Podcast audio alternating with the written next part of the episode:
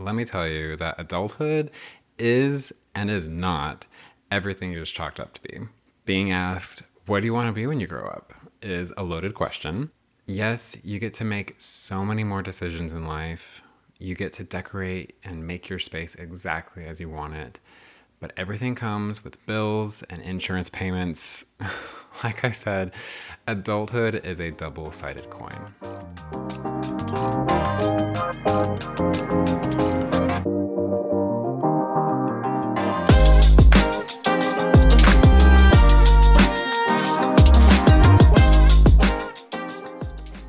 Hello, and welcome to the podcast, another episode of Queerly Overthinking. I'm your host, Adam Harper, and on today's episode, I'm doing things a little bit differently. I've spent a lot of time reflecting on years past, my childhood, my upbringing, core memories, and experiences that have shaped my life. So, in this episode, I'm going to read you a letter that I wrote to myself, my younger self, in a way to reach out and connect with my inner child and I hope you enjoy.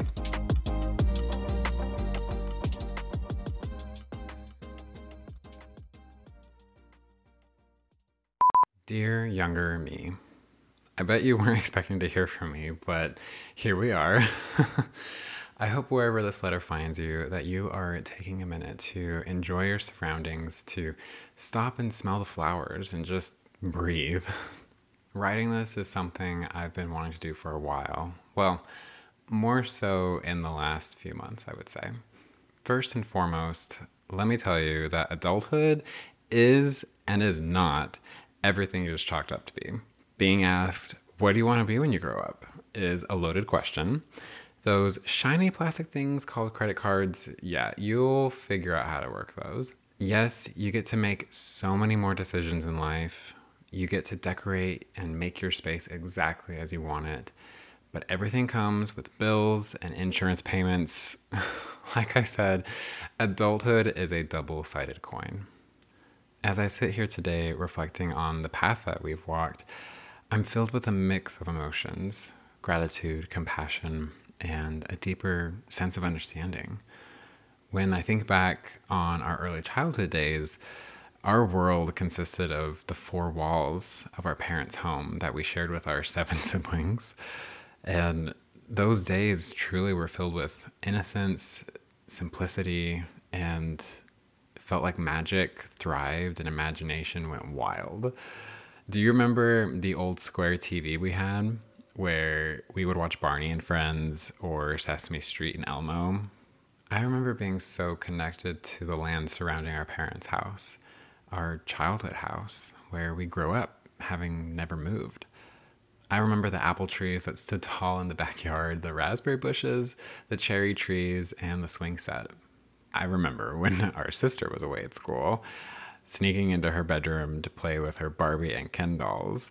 Funny enough, you would end up dressing like Magic Earring Ken to watch the Barbie movie as an adult, so you have that to look forward to. another memory that comes to mind, and I'm sure it's on a old video cassette tape somewhere of our one night only performance we gave to our family in the living room, dancing and lip syncing to some of our favorite songs back then, along with a makeshift tap dance number. I have to say, for someone who is an extrovert introvert, we sure do enjoy the spotlight from time to time, as much as we hate to admit it or, you know, completely deny it. thinking back on holidays, Thanksgiving and Christmas have always been really special for us. Remember dad's famous pecan pie? Back then, it wasn't our favorite, but I can tell you that over time, we would come to love it. That and key lime pie, funny enough. but it wasn't just the food, it was the entire atmosphere the glow of the lights on the Christmas tree, the warm colors of the presents, and the anticipation of gifts. I'm smiling as I'm writing this because that magical feeling still lights up our heart to this day. Christmas continues to be one of our favorite times of the year to reflect on gratitude, love, and those cherished moments. It's interesting to me to think about the concept of two sides to someone's personality the parental side and the childlike side.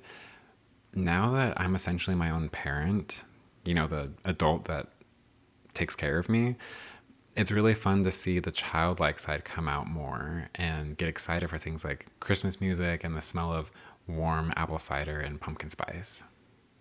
Our education experience and grade school memories is something I've also been reflecting on. As I think about our elementary school years specifically, one teacher comes to mind and really stands out the unforgettable Miss Walls. Her impact was profound. She saw something in us, something special, encouraging to embrace our silly side of our personality. And I just remember always feeling so accepted by her. Sadly, she's since passed away. I've yet to find an obituary about her.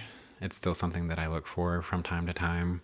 I know I don't put a lot of stock into the afterlife, but I hope that if there is an afterlife, that she would be proud of the person that we've become. She always said that she was proud of her students who chased after their dreams and would come back to visit her, but wouldn't claim you if you wound up on the evening news for nefarious reasons. Middle school brought its own set of challenges, growth, and discoveries, as I'm sure you and countless others could say the same. Another teacher, educator, mentor, and dear friend of mine that comes to mind is Miss Kayak. It's been almost 20 years since you first met, and it's so hard to believe that time flies so much faster when you're an adult. To this day, you've still kept in touch. It was through her guidance and belief in our creative abilities that we started to recognize our innate confidence her vibrancy and love of life in various cultures found its way to you, which to this day I credit the initial driving force that inspired us to connect with art and cultures and communities from around the world. During middle school, we found ourselves launching the first student led and printed newspaper, a proud accomplishment, I will say. But it wasn't just about the newspaper, it was about finding our voice and expressing our truth. I very distinctly remember there was one article that we wrote sharing our fandom for the Disney Channel pop star sensation Hannah Montana. I remember that we were so nervous to share this specific piece of information about us, despite the rumors and the harsh judgments from fellow students. But we wanted to own our narrative and share that we were not ashamed to like something that we liked. Little did we know then that this act of authenticity and proclamation would be a recurring theme in our life, using platforms and tools to share our truth with the world. These experiences were also a hint or clue that we were headed towards a journey of self discovery that would unfold over the years. Other rumors spread about us because we didn't objectify women, hang out with quote unquote the boys, or do sports, that we must obviously be gay. We didn't even really know what the word gay meant back then, but those inklings of our true identity were there, patiently just waiting to be acknowledged and embraced. I've got a newsflash for you. Bullies will continue to exist.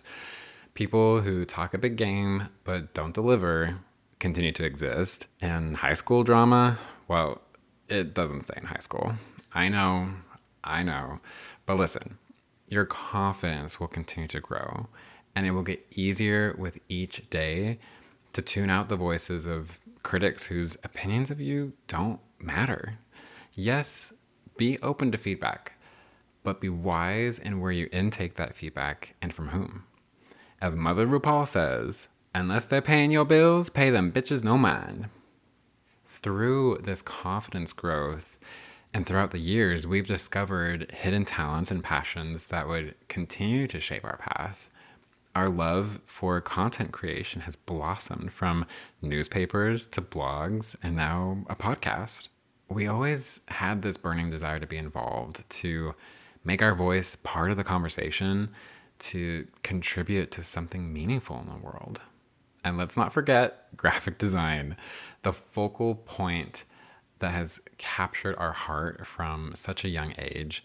It has become not only a creative outlet, but a vital part of our career, allowing us to blend creativity with purpose, making positive and purposeful experiences for people to remember has always been and continues to be a driving force in our life. And I gotta say, you get really good at it. And I'm really happy to tell you that you get to do what you love for a living.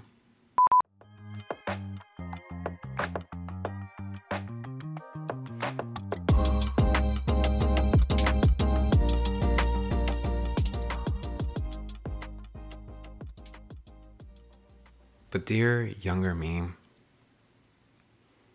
as I write this letter, I want you to know that the journey ahead is not without its challenges.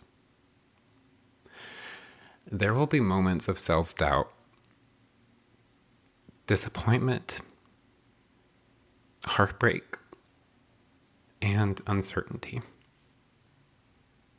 You will face bullying and harsh judgments, as I mentioned. There will be days that you just sit with your feelings, not sure of what path to take.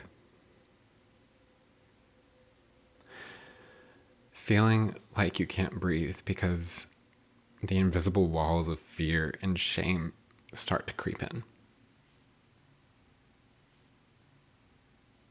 There will be moments where you feel abandoned like you are absolutely on your own.